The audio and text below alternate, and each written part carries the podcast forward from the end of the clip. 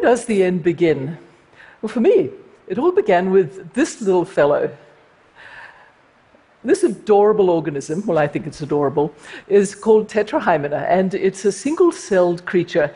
It's also been known as pond scum. So, that's right, my career started with pond scum. Now, it was no surprise I became a scientist. Uh, growing up far away from here, as a little girl, I was deadly curious about everything alive. I used to pick up lethally poisonous stinging jellyfish and sing to them. and, and, so, starting my career, uh, I was deadly curious about fundamental mysteries of the most basic building blocks of life. And I was fortunate to live in a society where that curiosity was valued. Now, for me, this little pond scum critter, Tetrahymena, was a great way to study the fundamental mystery. I was most curious about those bundles of DNA in our cells called chromosomes. And it was because I was curious about the very ends of chromosomes, known as telomeres.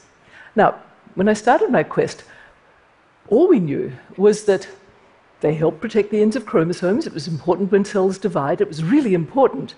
But I wanted to find out what telomeres consisted of. And for that, I needed a lot of them. Now, it so happens that cute little tetrahymena has a lot of short linear chromosomes, around 20,000. So lots of telomeres. And I discovered that telomeres consisted of special segments of non coding DNA right at the very ends of chromosomes.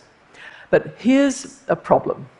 Now, we all start life as a single cell. It multiplies to two, two becomes four, four becomes eight, and on and on to form the 200 million billion cells that make up our adult body. And some of those cells have to divide thousands of times. In fact, even as I stand here before you, all throughout my body, cells are furiously replenishing to, well, keep me standing here before you. So every time a cell divides, all of its DNA has to be copied, all of the coding DNA inside of those chromosomes, because that carries the vital operating instructions that keep our cells in good working order. So uh, my heart cells can keep a steady beat, which I assure you they're not doing right now, and, and my immune cells can fight off uh, you know, bacteria and viruses, and, and our brain cells can save the memory of our first kiss and keep on learning throughout life. But there is a glitch in the way DNA is copied. It is just one of those facts of life. Every time the cell divides and the DNA is copied, some of that DNA from the ends gets worn down and shortened, some of that telomere DNA. And uh, think about it like the protective caps at the ends of your shoelace, they, and those keep the shoelace or the chromosome from fraying. And when that tip gets too short, it falls off. And that worn down telomere sends a signal to the cells. The DNA is no longer being protected, sends a signal, time to die. So, end of story. Well, sorry, not so fast. Can't be the end of the story because life hasn't died off the face of the earth. So I was curious. If such wear and tear is inevitable, how on earth does Mother Nature make sure we can keep our chromosomes intact? Now, remember that little pond scum critter, Tetrahymena? The craziest thing was Tetrahymena cells never got old and died. Their telomeres weren't shortening as time marched on. Sometimes they even got longer something else was at work. And believe me, that something was not in any textbook. So, working in my lab with my extraordinary student, Carol Greider, and Carol and I shared the Nobel Prize for this work, we began running experiments. And we discovered cells do have something else. It was a previously undreamed of enzyme that could replenish, make longer telomeres. And we named it telomerase. And when we removed our pond scum's telomerase, their telomeres ran down and they died. So it was thanks to their plentiful telomerase that our pond scum critters never got old. Okay, now that's an incredibly hopeful message. for us humans to be receiving from pond scum, because it turns out that as we humans age, our telomeres do shorten. And, and remarkably, that shortening is aging us. Generally speaking, the longer your telomeres, the better off you are. It's the overshortening of telomeres that leads us to see, uh, feel and see signs of aging. Uh, my skin cells start to die, and I start to see fine lines, wrinkles. Hair pigment cells die. You start to see gray. Immune system cells die. You increase your risks of getting sick. In fact, the cumulative research from the last 20 years has made clear that telomere attrition is contributing to our risks of getting cardiovascular diseases, Alzheimer's, some cancers, diabetes, the very conditions many of us die of. And so we have to think about this. what is going on? This attrition, we look and we feel older. Yeah, our telomeres are losing the war of attrition faster. In those of us who feel youthful longer, turns out our telomeres are staying longer for longer periods of time, extending our period feelings of youthfulness and reducing the risks of all we most dread as the birthdays go by. Okay, seems like a no brainer. Now, if my telomeres are connected to how quickly I'm going to feel and get old, if my telomeres can be renewed by my telomerase, then all I have to do to reverse the signs and symptoms of aging is figure out where to buy that Costco sized bottle of grade A, all organic, fair trade telomerase. Right? Great, problem solved. Not so fast. I'm sorry. Alas, it's not the case. Okay. And why? It's because human genetics has taught us that when it comes to our telomerase, we humans live on a knife edge. Okay, simply put, yes, nudging up telomerase does decrease the risks of some diseases, but it also increases the risks of certain and rather nasty cancers.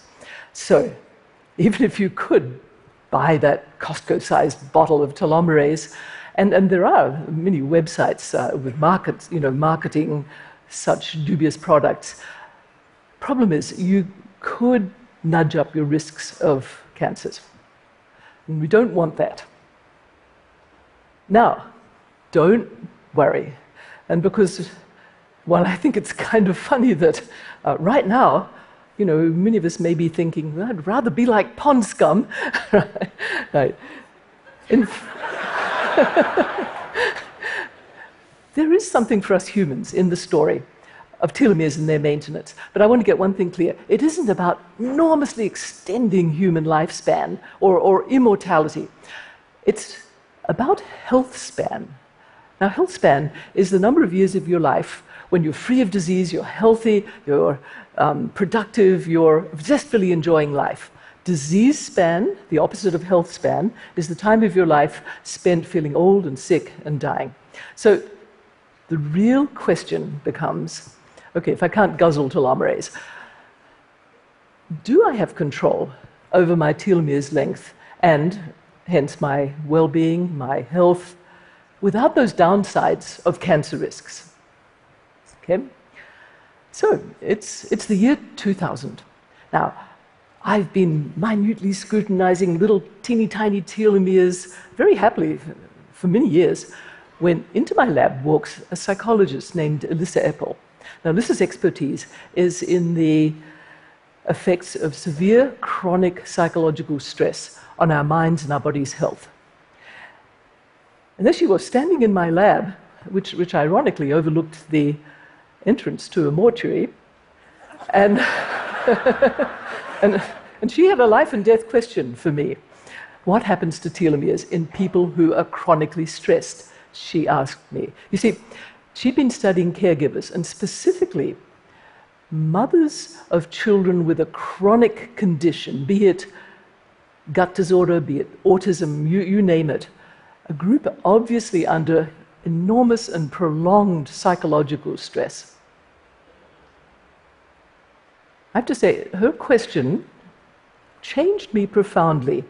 See, all this time I'd been thinking of telomeres as those minuscule molecular structures that they are and the genes that control telomeres.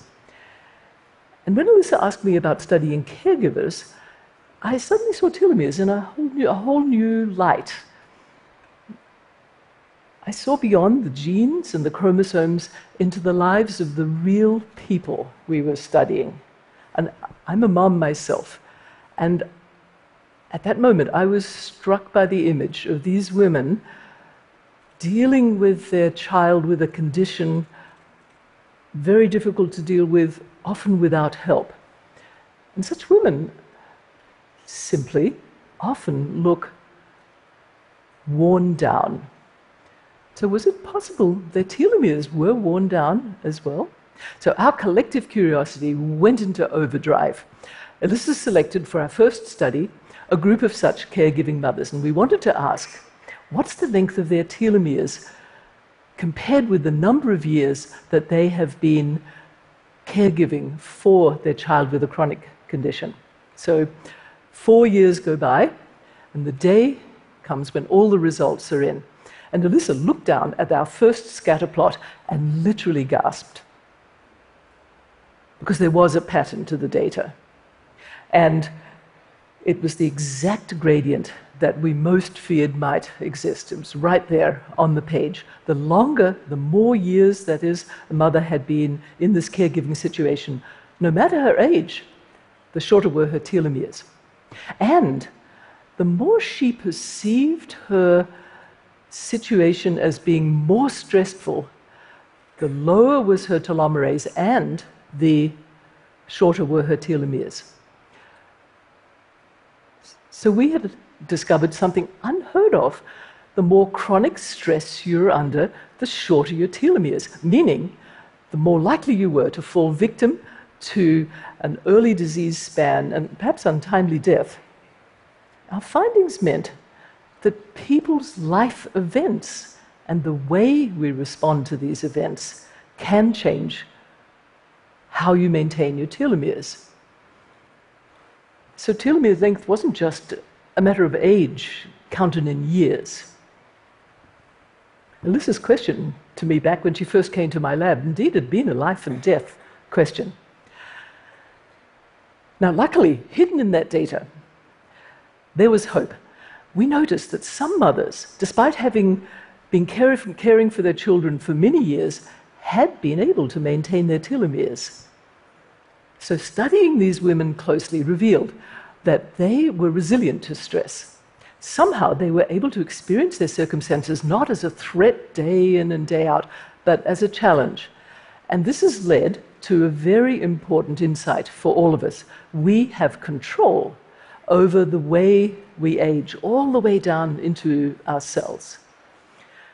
Okay, now our initial curiosity became infectious. Thousands of scientists from different fields added their expertise to telomere research, and the findings have poured in. It's up to over 10,000 scientific papers and counting. So, several studies rapidly confirmed our initial finding that yes, chronic stress is bad for telomeres. And now many are revealing that we have more control over this particular aging process than any of us could ever have imagined. Um, a few examples.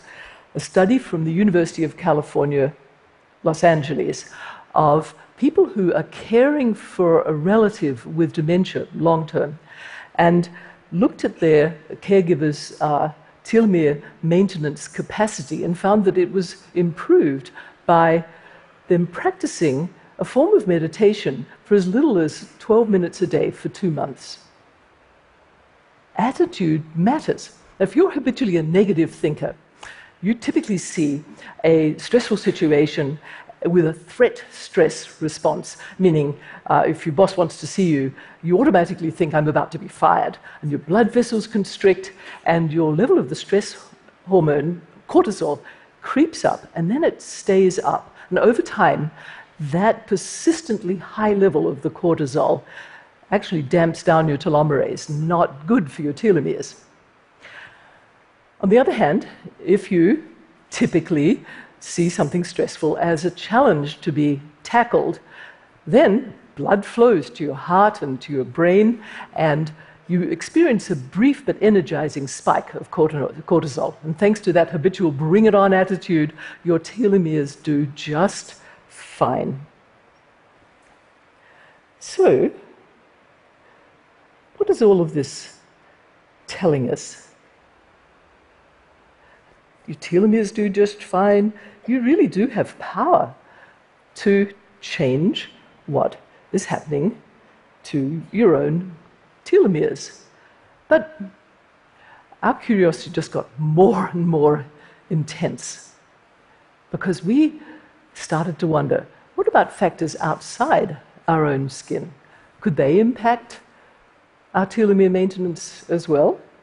You know, we humans are intensely social beings. Is it even possible that our telomeres were social as well? And the results have been startling. As early as childhood, emotional neglect, exposure to violence, bullying, and racism all impact telomeres, and the effects are long term. Can you imagine the impact on children of living years in a war zone? People who can't trust their neighbors and who don't feel safe in their neighbor, neighborhoods consistently have shorter telomeres. So your home address matters for telomeres as well. On the flip side, tight knit communities, being in a marriage long term, and uh, lifelong friendships, even, all improve telomere maintenance. So, what is all this telling us? It's telling us that I have the power to impact my own telomeres, and I also have the power to impact yours. Telomere science has told us just how interconnected we all are. But I'm still curious. I, I do wonder what legacy all of us will leave for the next generation. Will we invest in the next young woman or man peering through a microscope at next little critter, the next bit of pond scum, curious about a question we don't even know today is a question. It could be a great question that could impact all the world. And maybe, maybe you're curious about, about you. Now that you know how to protect your telomeres, are you curious? What are you going to do with all those decades of brimming good health? And now that you know you, you can impact the telomeres of others, are you curious? How will you make a difference? And now that you know the power of curiosity to change the world, how will you make sure that the world invests in curiosity for the sake of the generations that will come after us? Thank you. Thank you.